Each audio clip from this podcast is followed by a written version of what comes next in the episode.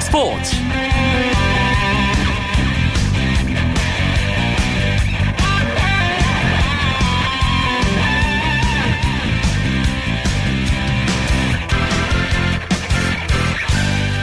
안녕하십니까 화요일 밤 스포츠 스포츠 아나운서 이광용입니다. 이산가족 상봉 특집 9시 뉴스 관계로 평소보다 9분 늦게 청취자 여러분들 찾아뵙습니다. 최진철 감독이 이끄는 17세 이하 축구 대표팀이 내일 오전 8시 기니를 상대로 대회 조별리그 2차전을 갖습니다. 우리 17세 이하 대표 선수들 모두의 예상을 뛰어넘는 브라질전 깜짝 승리에 이어 이제 아프리카의 복병 기니를 넘을 채비를 하고 있습니다. 우리나라가 기니를 이길 경우 잉글랜드와의 최종전 결과에 관계없이 최소 조 2위를 확보하면서 16강 진출을 일찌감치 확정짓게 되는데요. 최진철호가 기분 좋은 2연승으로 경우의 수 같은 거 따지지 않고 16강에 안착할 수 있길 기대합니다. 이 이야기는 잠시 후에 좀 더 자세하게 나눠볼 텐데요. 시원하게 16강행 결정 짓는 우리 17세 이하 대표팀의 모습 기대하면서 화요일 밤 스포츠 스포츠 힘차게 출발하겠습니다.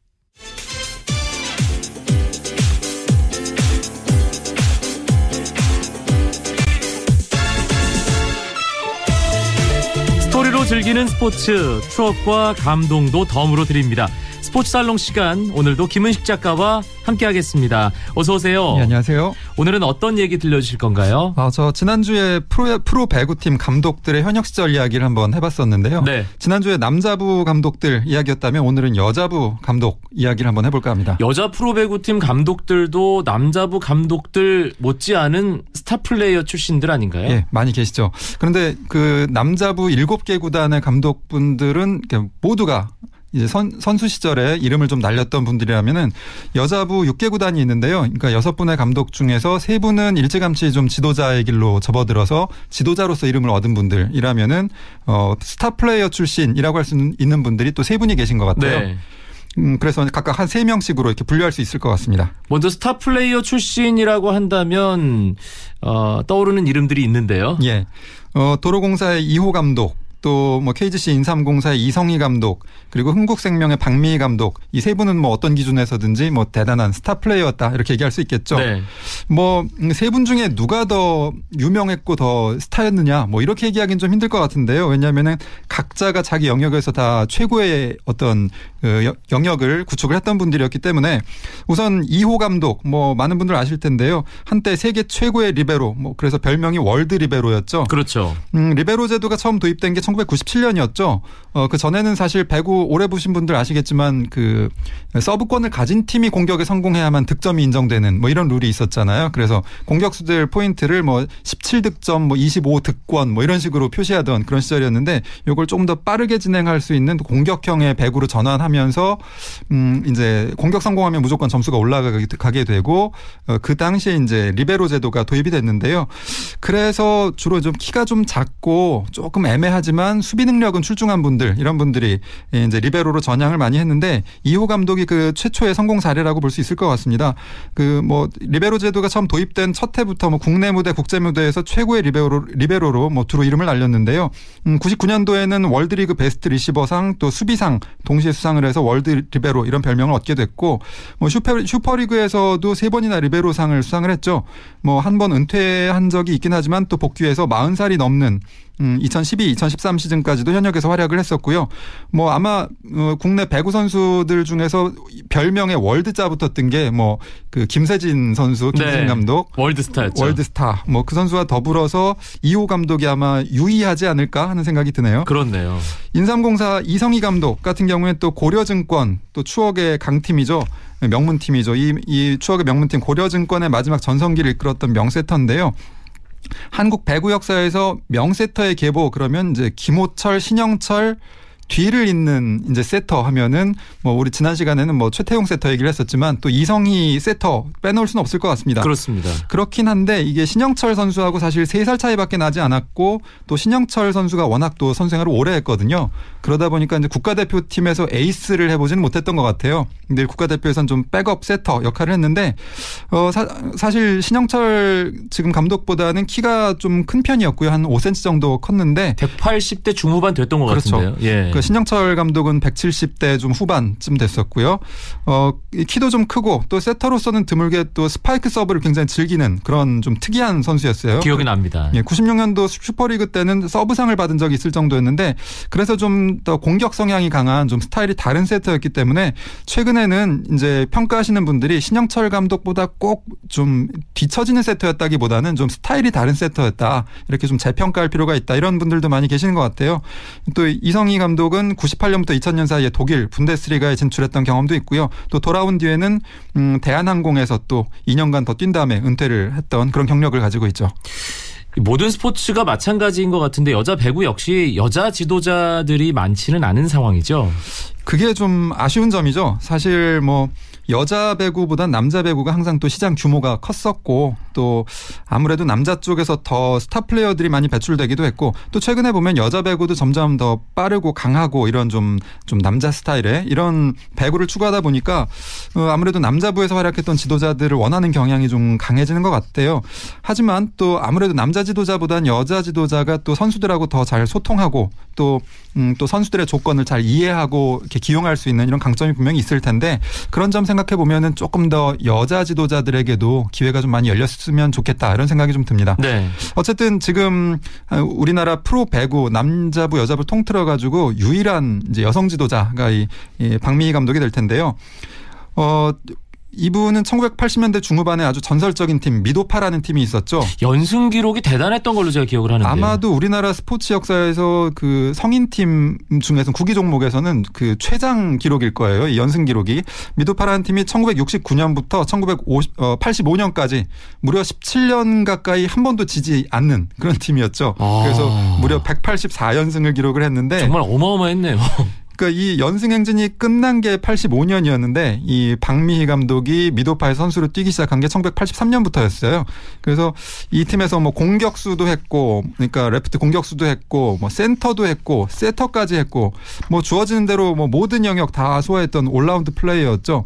뭐 키가 그렇게 크지가 않아요. 이분이 174cm로 나와 있는데 뭐 시대를 감안해도 그렇게 큰 편은 아니었는데 이 모든 포지션을 다 소화하려다 보니까 굉장히 영리한 플레이를 할 수밖에 없었죠. 그래서 뭐 두뇌파 선수다 이렇게 분류를 하기도 했고 또 뭐 아무래도 많은 남성 팬들은 기억하시는 게 음, 이 미녀 선수, 음. 당대 최고의 미녀 선수. 그래서 이 누나 부대를 이끌고 다니던 그런 현역 시절의 그런 스타이기도 했죠.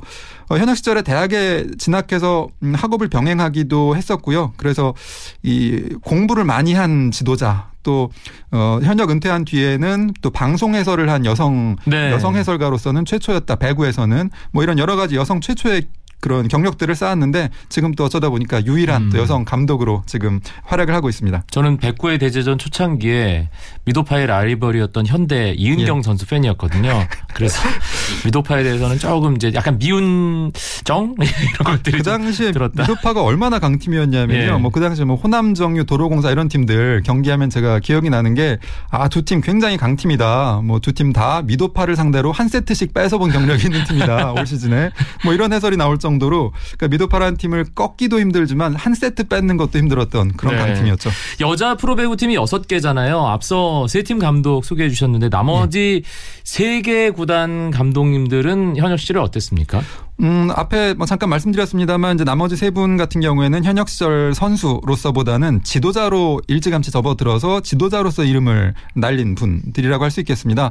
우선 기업은행의 이정철 감독 같은 경우에는 예, 성균관대 졸업한 뒤에 실업팀 금성에서 잠깐 뛰긴 했거든요. 그런데 특별히 뭐 이름을 남기지 못했고 선수로서는 음, 현대건설의 양철호 감독 같은 경우에는 어, 한양대를 졸업하고 바로 중고등학교 코치를 맡으면서 지도자 생활을 시작했어요. 그러니까 뭐 어, 실업팀에서 뛴 경험은 없고요. 네.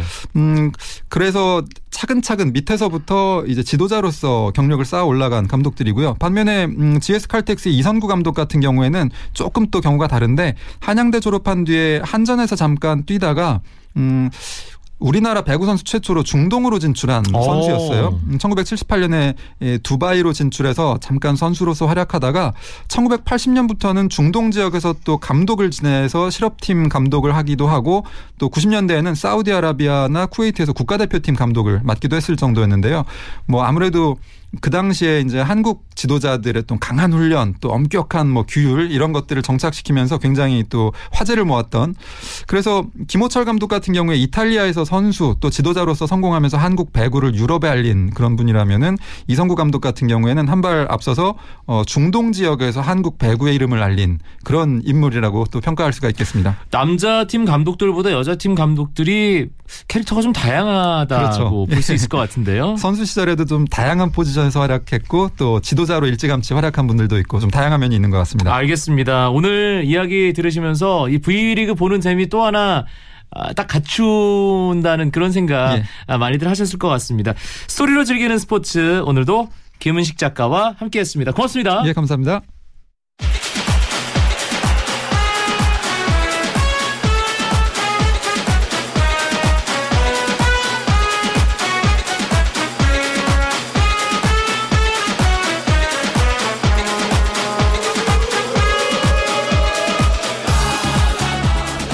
이어서 칠레에서 펼쳐지고 있는 피파 17세 이하 월드컵 이야기 나눠보겠습니다. 스포츠 서울의 축구팀장 김현기 기자 연결되어 있습니다. 김 기자 안녕하세요. 네, 안녕하세요. 아, 브라질과의 조별리그 첫 경기 정말 기분 좋은 승리였는데 이제 2차전 아프리카 팀 기니를 내일 오전에 만나는군요. 네, 내일 오전 8시 칠레 라세레나에 있는 라포르타다 경기장에서 어, 우리 17세 이하 대표팀이 기니와 격돌하게 됩니다. 비조, 비조 2차전이죠. 네. 사실 조별리그 우리 함께 이제 만나게 될 팀들 결정됐을 때 다들 걱정을 했습니다. 왜냐하면 어, 우승 후보 브라질 또 축구 종가 잉글랜드 포함되어 있었고 그나마 기니가 우리의 어떤 1승의 확실한 상대다 이런 평가가 나왔기 때문에 어, 내일 경기는 뭐 그런 첫, 첫 처음 그 마음을 생각한다면 또 반드시 이겨야 되는 경기이기도 합니다. 네, 부상으로 돌아온 장결희 선수랑 오늘 통화를 했는데요. 네. 장결희 네. 선수 말로도 브라질전은 사실 최소 어 그러니까 브라질전은 무승부 정도를 생각하고 있었고 그다음에 이제 기니전을 꼭 이기자 이런 계획이었다고 합니다. 브라질도 이겼으니까 그 마음 잘 살리고 기니전 원래 이기겠다고 하는 그런 다짐 살리면 내일 좋은 경기 할 것 같습니다. 장결희 선수 김현규 기자 통화했다고 얘기를 들으니까 장결희 선수 참 부상으로 중도에 하차한 마음이 어땠을지 어떤 얘기를 하던가요? 네. 이제 동료들이 잘하고 친구들이 잘하니까 너무 좋아하는데 한편으로는 그 얘기를 많이 했어요. 어, 너무 아쉽고 자기도 꼭 뛰고 싶었는데 보탬이 되고 싶었는데 뭐라고 할까요? 17살 그 어린 선수의 상실감이 많이 느껴져서 제가 참 위로를 많이 해준 그런 날이었습니다. 네. 어, 이제 27세 이하 대표팀, 예, 이런 레벨에서는 사실, 어, 전력, 어, 기존 성인 팀에서 평가받던 어떤 그런 각 나라의 명성이나 그런 것들과는 또 다른 여러 가지 변수가 작동을 하기 마련인데, 어, 이번 대회, 뭐 한국이 브라질을 꺾은 것도, 어, 대회 전체적으로 지켜보는 세계 축구 팬들 그렇게 느꼈을 테고요. 내일 기니전도 그런 측면에서 봤을 때는 절대 방심 하면 안 되겠죠. 네, 제가 볼 때 17세 이하 월드컵은 24개 참가국 모두가 우승 후보입니다. 이번 대회도 브라질이나 아르헨티나가 1차전에서 한국이나 멕시코한테 졌거든요. 또 하나 참고하면 음, 이번 대회가 열 지난번까지 15번 치러졌는데 그중에 아프리카에서 6번을 어, 우승했습니다. 나이지리아가 4번, 가나가 2번. 기니는 우승한 적은 없지만 음, 아프리카 대표 4개국 중에 하나라는 점에서 어, 기니도 역시 우승 후보일 수 있다 이런 마음으로 우리 대표팀 선수들이 상대해야 될 것 같습니다. 기니라는 팀은 사실 어 뭔가 파악하는데 쉽지 않은 그런 상대인데 일단 잉글랜드와 1차전을 통해서 어느 정도 기니 전력이 드러났습니다. 어떤 평가를 내리고 있나요 지금? 네, 어, 기니와 잉글랜드전을 봤을 때는 대부분이 잉글랜드보다 오히려 기니가 낫다 이런 평가를 하고 있습니다. 네. 특히 내에서도 이제 그런 얘기를 좀 하는 것 같아요. 특히 선수들이 어, 아프리카 선수들이기 때문에 탄력이 있고 또 스피드와 개인기가 뛰어난 걸 봐서는 우리 선수들 이 점에 유의해서 1차전 어, 브라질전 때처럼 수비를 잘 해야 되지 않을까 그런 생각이 듭니다. 아 그럼 내일 어떤 식의 전술이 기니를 상대하는데 효과적일까요? 네, 스피드와 개인기가 좋다 보니까 기니가 이제 역습이 많거든요. 그리고 슈팅이 잉글랜드전에서 21개로 많습니다. 네. 하지만 우리가 아, 미드필더에서 지난번처럼 압박을 하고 또 앞에 이승우부터 이렇게 압박을 해서 어 기니의 그런 공격 의지를 막고 그러면서 역습 우리도 거꾸로 역습을 펼치고 미드필더에서 공격을 풀어 나간다면 이 선수들이 좀처럼 앞으로 나오지 못할 걸로 보고 그 다음에 우리 수비수들이 실수를 하지 않는 게 중요합니다. 이 선수들이 개인기가 좋기 때문에 또 어디서든지 슛을 날릴 수 있기 때문에 실수를 하게 되면은 치명적이거든요. 그래서 네. 수비수들의 그런 좋은 호흡도 필요할 것 같습니다. 일요일 오전 결과를 뒤늦게 안 분들은 정말 깜짝 놀라셨을 겁니다. 대한민국이 이 월드컵이라는 대회에서 물론 뭐 17세 이하 대회긴 하지만 브라질을 꺾었다. 이 결과만으로도 참 대단하고 아, 그만큼 우리 대표팀 분위기는 좋을 것 같은데 현지에서 전해지는 아, 우리 대표팀 관련 소식 실제로 어떻습니까? 네, 뭐 분위기가 많이 바뀌었다고 합니다. 사실 브라질이라는 큰 팀과 1차전을 앞두고 잠도 못 자고 선수들이 그렇게 긴장을 했는데 네. 어, 의외로 승리하면서 어, 상승세를 타고 있고 이제 선수들 마음을 좀 가라앉히면서 부상으로 중도에 돌아간 장결희 최재영 장결희 선수 그리고 지금 십자인대 파열이 돼서 대표팀에서 어, 아웃 아웃 판정은 받았지만 대표팀에 아직 남아 있는 최재영 선수를 생각하면서 뛰자 이런 마음가짐입니다.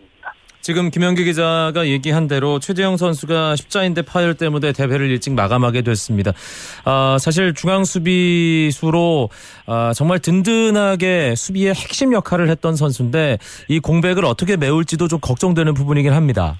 네, 같은 포철고 이승모 선수가 아, 지난 후반전에 뛰었죠. 브라질전 후반전에 잘 뛰었고 1대0 승리에 공헌했기 때문에 큰 문제는 없을 것 같은데 아무래도 이상민 선수와 최재형 선수가 주전주로 호흡을 맞췄고 이승모 선수는 백업이었기 때문에 음, 그 둘의 호흡이 약간 불안하다는 점도 있다는 것을 보면 앞에서 역시 공격수나 수비수 미드필더부터 앞에서부터 압박하면서 수비하는 것도 필요할 것 같습니다. 축구 뭐 수비의 불안 분명 문제가 되겠지만 역시 가장 중요한 건 상대보다 한 골이라도 더 넣는 건데요. 이승우 선수가 참 이 팀이 꾸려졌을 때부터 정말 많은 기대를 모았는데 최근에 이승우 선수 골 소식이 없습니다. 이번 기니전 기대해 볼 수 있을까요? 네, 지난달 수원컵 음, 크로아티아전 이후에 계속 골이 없었는데 지난 브라질전에서는 조연으로 숨은 조연으로 많은 칭찬을 받았죠. 하지만 공격수가 매일 조연을 할 수는 없고 이제는 주연을 할 때도 있어야 합니다. 내일 김희전이 좋죠. 헌신도 좋지만 내일 같은 경우는 음, 골을 좀 넣어줘서 우리 대표팀 2연승에 좀 공헌을 해줬으면 하는 바람이고 지금 보니까 체력은 뭐 그래도 올라왔는데 지난번 브라질전 때 쥐가 났지만 골 감각이 어, 주변에서 이승우 선수를 본 지인들에 의하면 예전에는 반박자 빨리 좀 더 상대 수비가 정비되기 전에 슈팅을 쐈는데 지금은 경기 감각이 좀 떨어지다 떨어지다 보니까 완벽한 찬스를 만들면서 골을 넣으려고 한다. 이런 점 지적하고 있는데 이승우 선수가 어쨌든 브라질전을 뛰었으니까 내일 기니전에서는 그런 골 감각도 잘 올라올 거라고 생각합니다. 알겠습니다. 내일 이기고 경우의 수 같은 거 안 따지고 16강 진출 일찌감치 확정짓는 모습 기대하겠습니다. 김현기 기자 오늘 소식 고맙습니다. 네, 고맙습니다. 내일 아침 우리 어린 선수들의 기분 좋은 승리 소식 기대하면서 오늘은 펀의 We Are Young 노래 띄워드리면서 스포츠 스포츠 마무리하겠습니다. 내일 9시 30분에 뵙죠. 아나운서 이광용이었습니다. 고맙습니다. 스포츠 스포츠